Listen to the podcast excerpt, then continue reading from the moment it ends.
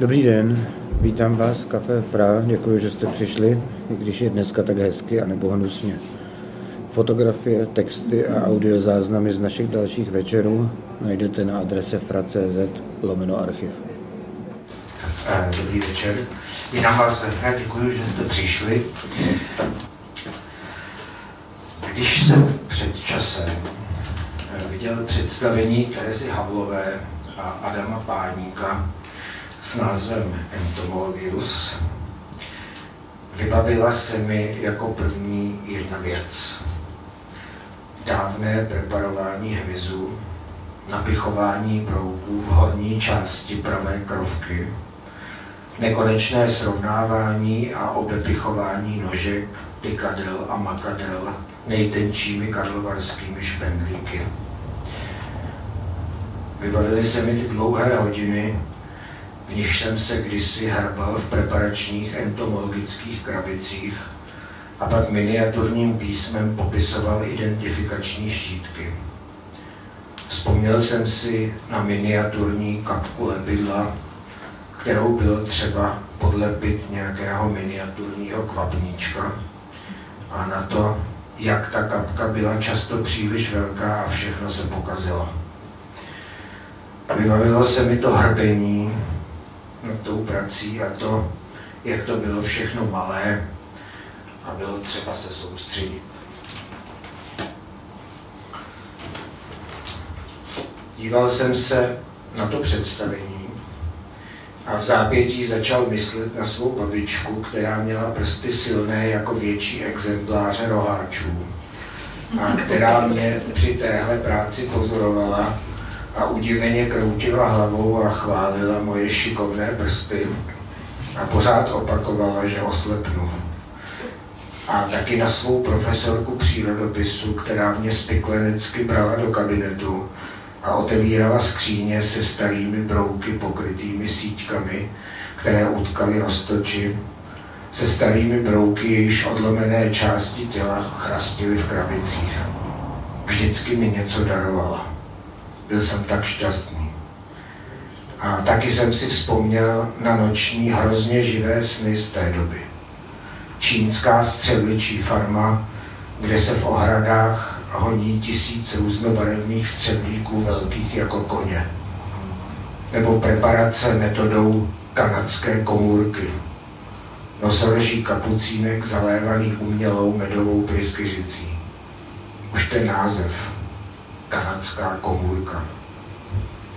A v jednom okamžiku při sledování jejich představení jsem se dojal a zároveň ucítil chloroform, stará vůně, na kterou jsem zapomněl, a napadlo mě, že bych Terezu a Adama a jejich uskupení Musashi Entertainment Company pozval do Fra. A předtím přečetl několik textů které se k jejich nejkřehčímu a mini věcičkovému představení o velkých věcech, oni sami říkají o broucích, lásce, stáří a smrti vztahují.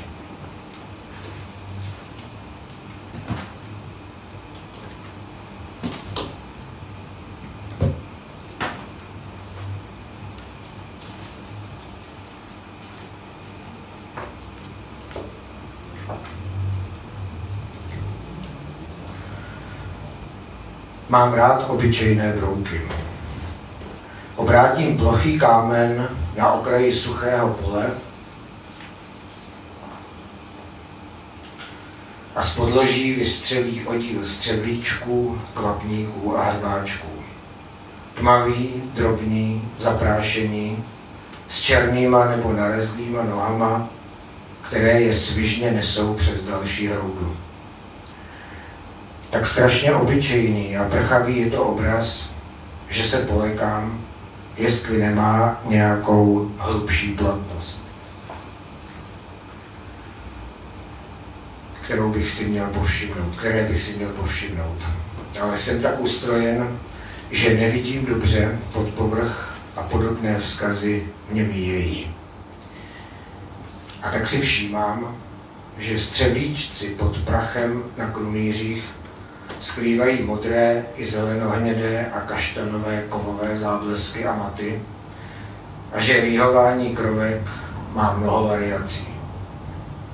Ve vteřině jsou pryč. Otáčím rychle další kámen pro tu lesklou nějakou chvilku, která se rozpadá. Chci to opakovat, vidět znovu. Ale tenhle jde víc do země.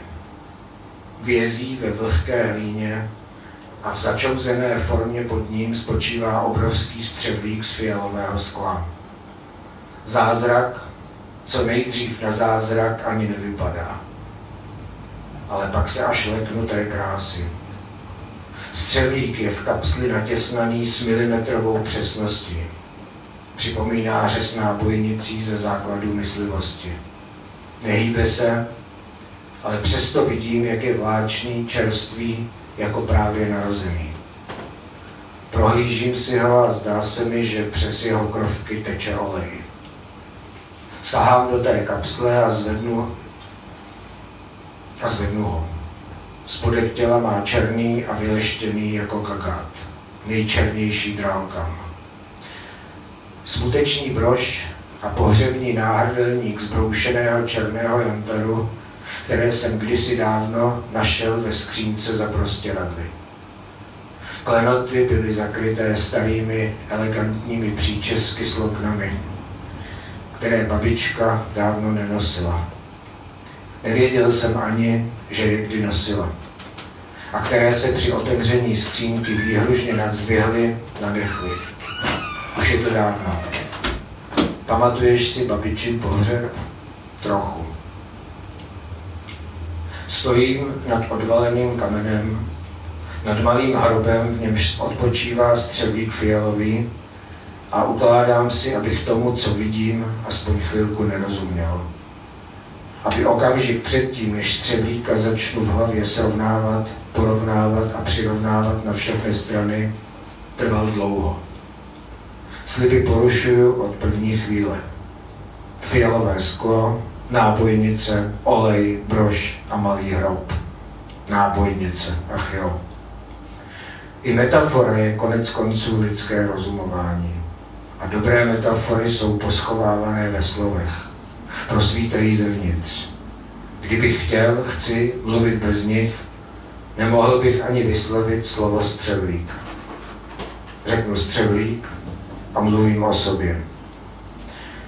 Zůstat ohromený a mlčet, umotat si vlastní jazyk, nebo mluvit o střevlících tolika různými způsoby, že žádný nebude tak docela platit. Jeden střídá druhý, neví se, to je třetí možnost.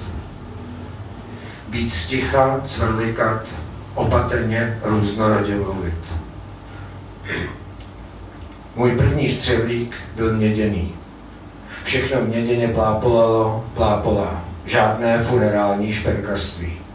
Na hromadě písku, na úplném vrcholku, ležel plátek břidlice. Skoro se písku nedotýkal. Tu břidlici jsem otočil jen tak, aby se neřeklo. Jistý si, že pod ní nic není. Vystřelil střevlík s rezavými stehny, právě ukovaný, vytepaný, upečený, ještě nevychladlý. Jako bychom všichni stáli v nějakém erbu. Hora písku, břidlice, střevlík, já a v měděném štítě zlatý paprsek, který se podobá blesku. Lesklá nějaká chvilka, co se rozpadá. Chci to opakovat, vidět znovu.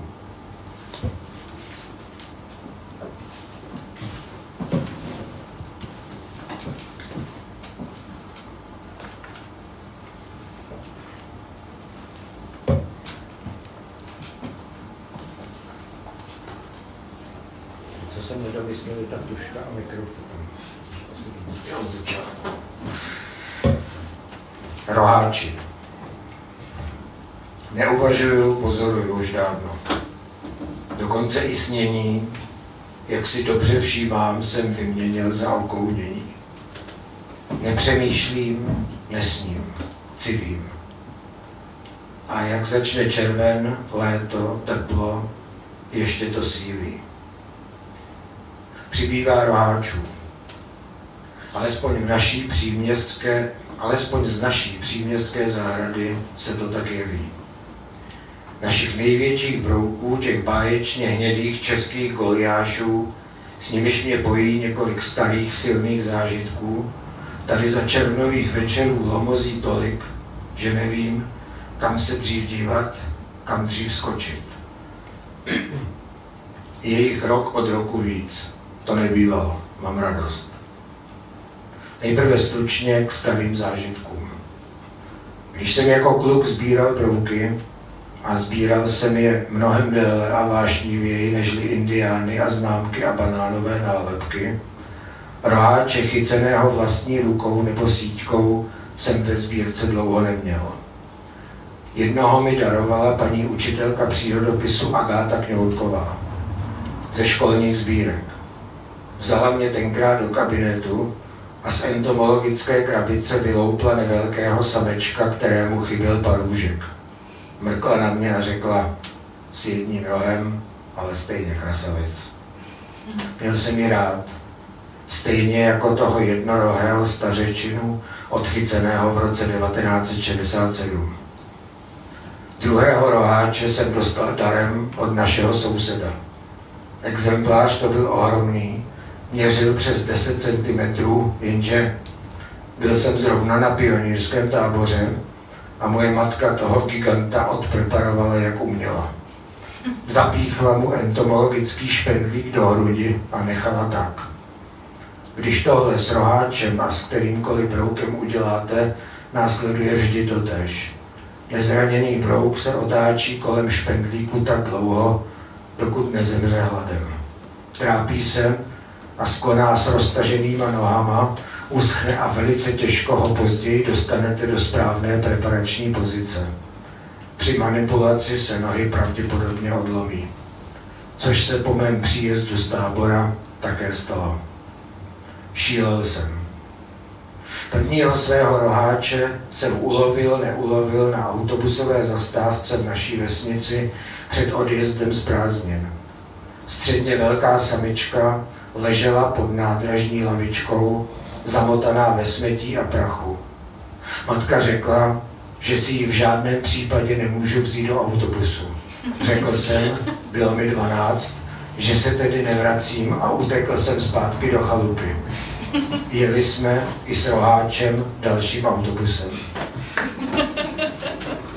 Dnes už brouky nesmrtím a nepreparuju. Sbírku dávno nemám. Ale s roháči něco přece jen trvá.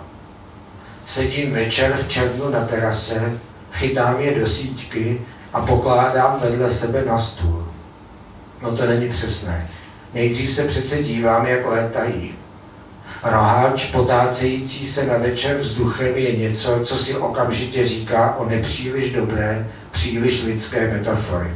Ale prosím, nejpřiléhavější je možná ta, že letící roháč je podoben dloumajícímu, rozevřenému, nečlověčímu oku, panenka je tělo, bělmo obstarají třaskající křídla. Je to také anděl. Nejen proto, že letí téměř příjmeně, letí jako by stál, s krásnými esíčky zadních nohou, ale také proto, že je v nebi i na zemi. Od jak živa jsem obdivoval výšku roháčího letu ani blízko nebi, ani blízko zemi, mezi. Stačí natáhnout ruku, ale nikdy to nestačí. Zkrátka ten brouk stojí za pozorování a popis a není dobré spokojit se s tím, co člověka napadne jako první. Ale v jedné chvíli, večer, v červnu na terase, je konec všeho popisování. Jsem stržen loveckou vášní. Chytám jednoho za druhým a pokládám vedle sebe na stůl. Roháč zlétá těžko. Když ho odchytnete, když zatáhne a zaklapne to komplikované soustrojí křídel, trvá mu dlouho, než zas nastartuje a vznese se. Samičky s tím mývají víc práce než samičci.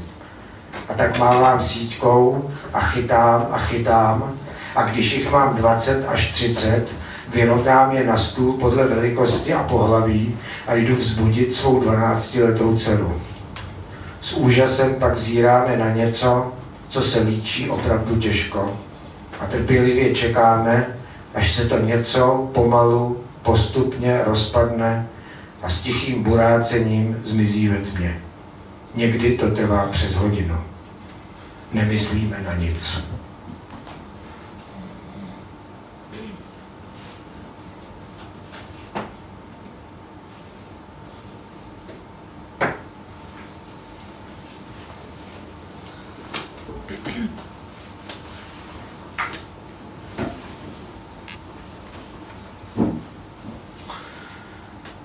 Na entomologické burze. Minulý čtvrtek otřásla strašnickou entomologickou burzou hádka, jakou nepamatují ani sběratelé narození mezi válkami. Na jejím konci se milovníkům bourců, roháčů a vážek naskytl pohled na dvojici těl uprostřed roztřískaných entomologických krabic, rozházených karlovarských špendlíků a polámaného broučkařského náčiní všeho druhu. Několik terárií s živými kudlankami vzalo za své. Entomologická burza byla předčasně ukončena, sběratelé vyvedeni, svědkové zajištěni, škoda číslena do večerních hodin. Co pak se přihodilo? Ve světě rozvážných a tichých mužů se síťkami a sklepávadly, fotoaparátem a pastí na střevlíky. V krajině nemotorných bytostí v khaky vestičkách s mnoha kapsičkami, v nichž na místo patron dřímají skumavky s několika kapkami chloroformu na vatě.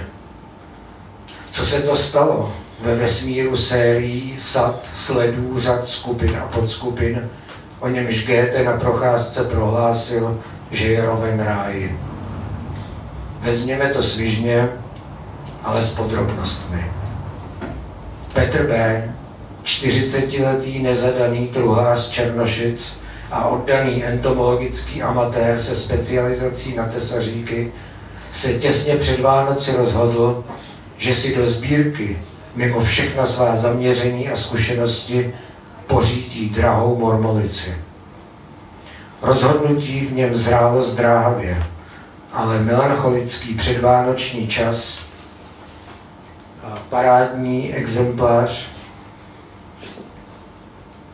spatřený na předchozí burze věc uspíšil. Mormolice je brouk super pozoruhodný, obývající pouze Borneo, Jávu a Sumatru. Brouk, jehož pravěká morfologie se podobá magickým houslím a je opředena strašlivými legendami brouk nebezpečný, oplývající jedním z nejsilnějších jedů v broučí říši, který dokáže stříknout daleko a s neomylnou přesností. Obvykle zasáhne obě oči zároveň a nešťastník navždy oslepne. Petr B. se rozhodl, že jeho letošní Vánoce se bez mormolice nekonají a že 550 eur je za tak výtečného a dodejme vzorně preparovaného jedince přiměřená částka. Prodejce Rostislav S., profesionální sběratel exotického hmyzu a protřelý účastník entomologických výprav, exemplář i cenu vychválil do nebes a obchod byl uzavřen.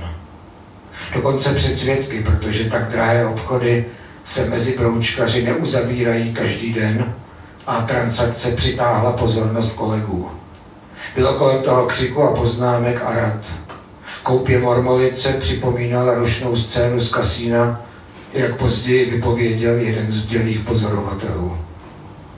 Petr B. zázračného brouka uloženého ve vyslané krabice nerozbalil. Doma svůj jediný vánoční dárek položil pod vánoční stromek, jako každý samotář měl ostrojeno v předstihu a jeho štěstí sběratele trvalo až do štědrého dne. Když odpoledne kolem páté dovečeřel, jako každý starý mládenec chtěl mít sváteční proceduru rychle za sebou, pustil se do rozbalování. Brouk byl překrásný. Náš sběratel ho zkoumal ze všech stran, opatrně ho pod rozářeným vánočním stromkem otáčel zvedal do světla a snášel do stínu. Jako drahokam, diamant, démant, briliant, klenot klenotů. A mormolice se v odpověď třpitila, leskla, průsvitnila, prosvítala, matněla a stmívala. Byla jako malá kometa, plná drobných světel. Petrovi B. také připadalo, že má v rukou krále všech brouků, že jsou v něm obsaženy všechny ostatní čeledi a podskupiny, celé dějiny hmyzu i jeho zkoumání. Opojení trvalo přesně do chvíle, kdy si ve světle svíček povšiml, že drobná světla na spodní straně broučího těla jsou tuhé kapičky lepidla. A v zápětí spatřil, že každá z šesti perfektně vypreparovaných nohou mormolice je úplně jiná. Pro Boha. Ten darebák Rostislav S. koupil někde na Borneu za pár eur bezcený fragment broučího těla, nejspíš vylovený z řeky, a nalepil mu nohy několika brouků. Pro Boha. Dohra, jak už víte, byla strašlivá. Vyšetřování netrvalo dlouho a soud se odmítl zabývat zajímavými broučími nožkami a kouzlením s nimi. Oběma entomologům napařil dvouměsíční podmíněné tresty a každému pokutu 80 tisíc. Taková nespravedlnost. A mimochodem, naše proza se nám proměnila v soudničku. Další nespravedlnost. To bude dneska večer.